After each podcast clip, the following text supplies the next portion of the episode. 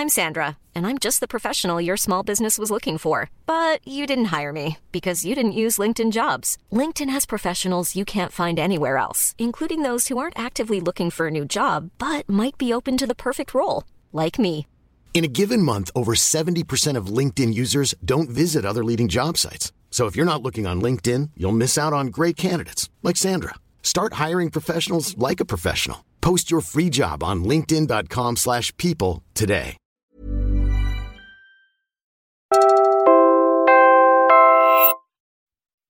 Ang episode na ito ay mula sa Usapang Econ Podcast.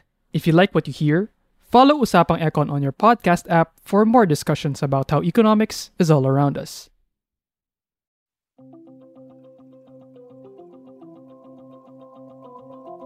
kung i-relate natin siya sa mga kilalang Veblen goods, like kunwari, Gucci, ganyan, Louis Vuitton, hindi mo naman kasi i-control yung, yung mga yon di ba, para maging accessible siya sa lahat. So, syempre, ang gusto lang i-control ng DTI, yung mga karne, di ba, yung ginagamit ng lahat. Hindi yung mga Louis Vuitton or Gucci. Ako si Mayan Vital. Ako si JC Punong Bayan. At ako naman, si Jeff Arapok. Welcome sa Usapang Econ Podcast. Now on its second season. Ang Usapang Econ Podcast ay proyekto ng mga batang ekonomista na naglalayong gawing mas fun, relatable, and understandable ang economics. Powered by Puma Podcast. In the last episode, pinag-usapan natin yung pag-usbong ng ornamental plant industry sa gitna ng pandemya. In this episode naman, we'll look at the dark side of this thriving industry. Ano ang mga problemang idinudulot ng kakulangan ng regulations sa industry na ito?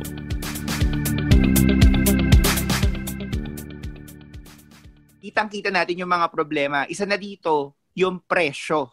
So, kayo guys, ano bang masasabi nyo dito sa pagtaas ng presyo ng mga halaman? Kasi 'di ba nagkakaroon nga ng meme sa Facebook na mas mahal na yung halaman kaysa sa palay.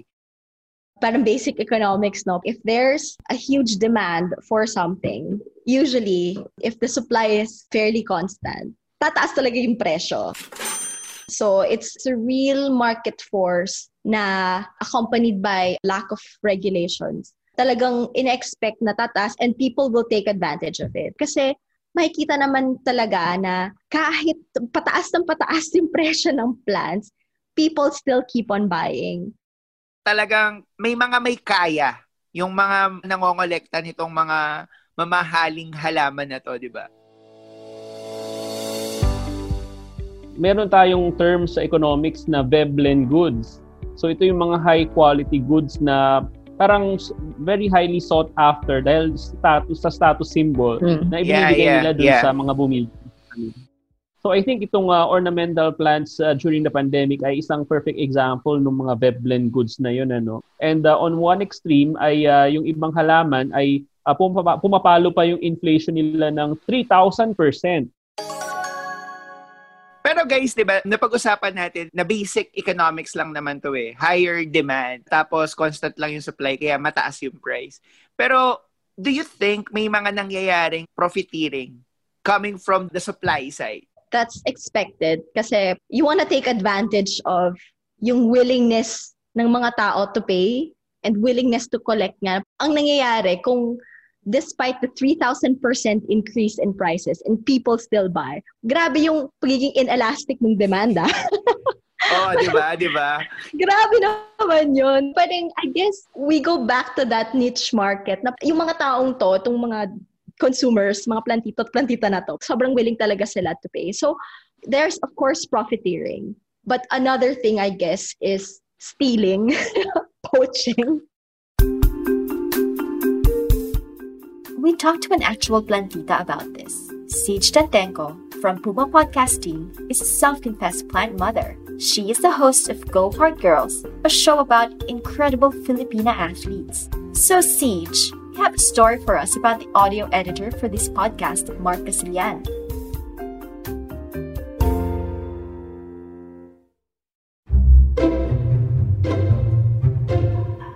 So he lives in Antipolo, and people have nice plants in Antipolo. And then their village sent out a memo saying that Hmm. someone has been stealing plants. Oh, So if you have expensive or, you know, in demand plants, put it inside. Don't leave it on your porch because people have been climbing gates or, you know, taking cuttings.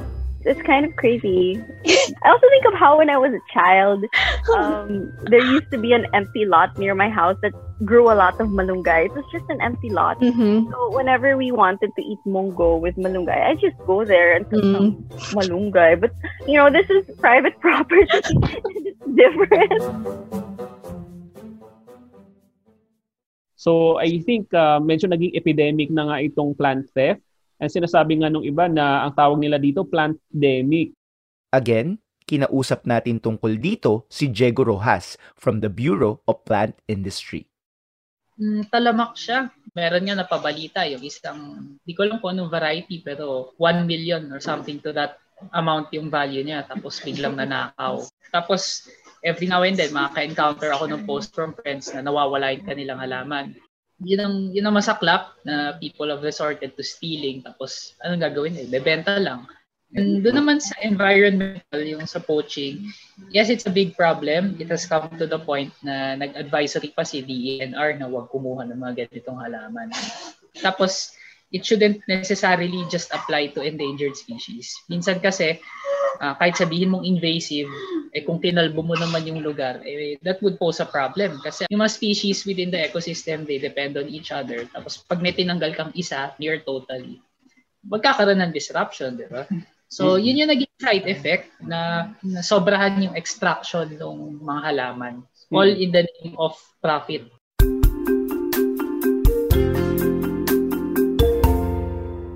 Tapos guys, 'di ba, aside from the fact nitong itong poaching, isa pang nagiging issue dito ay yung animal invaders. So nag-i-import na rin tayo nitong mga magagandang halaman. Pero minsan, along the way, so doon sa pag-i-import, may mga nakakasamang hayop or kunwari may frog na nandun sa halaman. So nadala dito siya sa Pilipinas. And then etong mga hayop na to, wala dapat sila sa ecosystem ng Philippines. At nandito na sila, nagkukos sila ng harm or nagkakaroon ng ecological imbalance because of the presence of these animal invaders. And I think bukod Jeff dun sa animal invaders na nababanggit mo, ano, meron din yung mga plant invaders na yung mga halaman themselves na kapag ka sila ay na-transplant from yung mga gubat, for example, to more urban areas, ay sila mismo, kapag ah, hindi sila naalagaan ng mabuti or hinayaan silang mag-grow unabated, ay ah, meron ding tendency na maging feral sila at sila mismo yung mag-cause ng imbalance dun sa ecosystem na hindi naman talaga nila kinabibilangan dapat.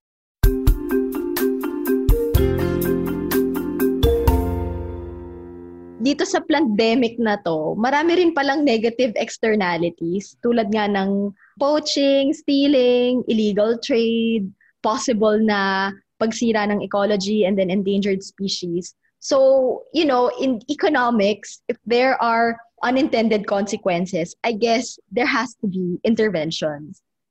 And guys, I think this leads us to a discussion dun sa ano ba yung optimal role ng gobyerno dito sa burgeoning na ornamental plant industry.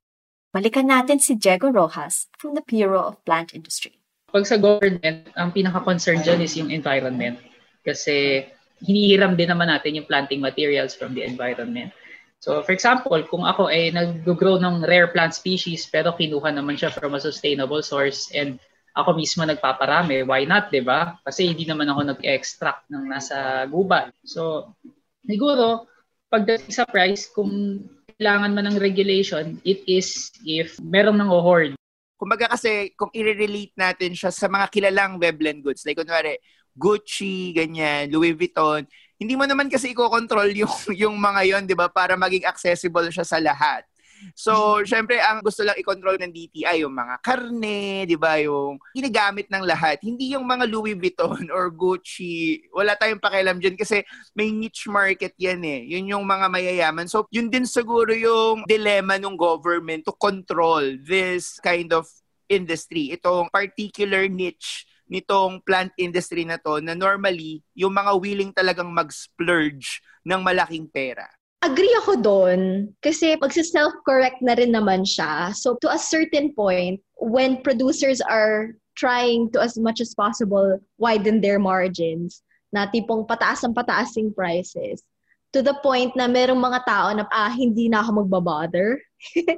so, magko-correct din siya. Babalik din siya paunti-unti sa equilibrium. That if they just increase the prices so much na tipong mawawala na yung demand, magko-correct din yon. Now here's another angle to explore. What happens to entrepreneurs when the fad dies down?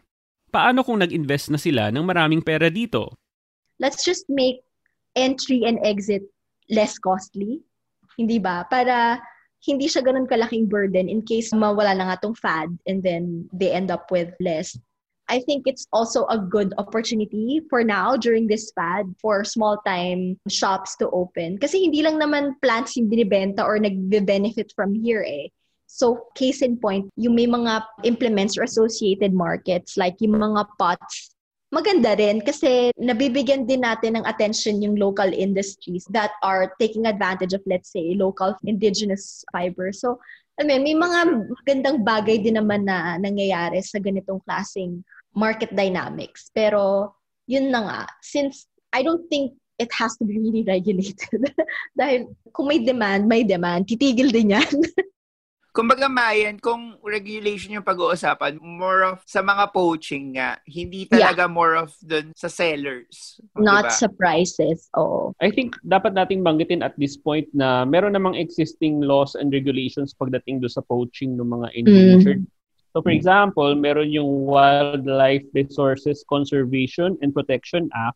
And in fact, uh, lumalabas na pwede kang makulong ng hanggang 12 years at uh, mapatawan ng fine ng from 100,000 pesos hanggang 1 million pesos kapag ka nga tinanggal mo or uh, binenta mo yung mga endangered species. Pero I think lumalabas din na hirap din yung gobyerno na i-implement yung ganitong mga batas. Kasi for example, nalaman natin na masanay sila for example do sa cases ng animal poaching rather than plant poaching and uh, mm. parang naninibago pa sila dito sa phenomenon ng plant poaching is because of the uh, growth nga ng ornamental plant industry. So I think uh, pagdating do sa poaching, hindi mo rin matatanggal yung fact na ang dami din kasi talaga naghihirap these days because of the recession ano. So milyon-milyon yung mga nawala ng trabaho and uh, hindi mo rin masisisi yung ibang tao eh actually na makikita nila yung plant industry as something na pwede nilang pagkakitaan during these troubling times ano.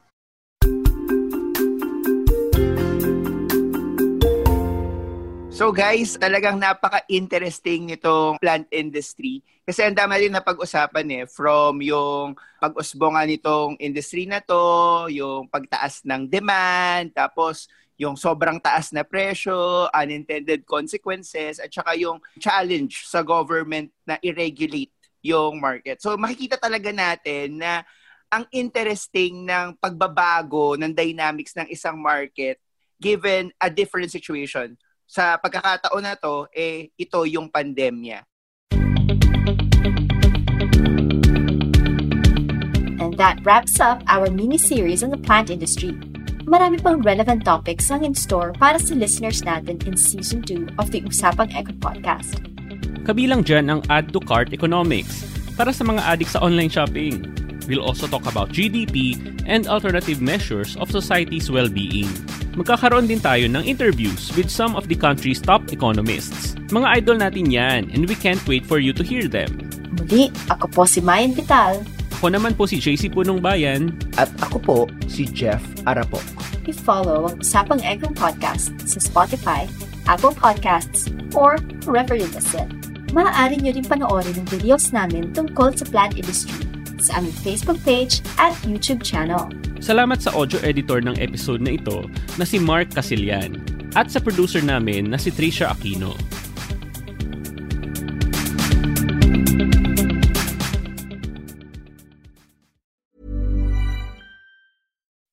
When you make decisions for your company, you look for the no-brainers. If you have a lot of mailing to do, stamps.com is the ultimate no-brainer. Use the Stamps.com mobile app to mail everything you need to keep your business running with up to 89% off USPS and UPS. Make the same no brainer decision as over 1 million other businesses with Stamps.com. Use code PROGRAM for a special offer. That's Stamps.com code PROGRAM.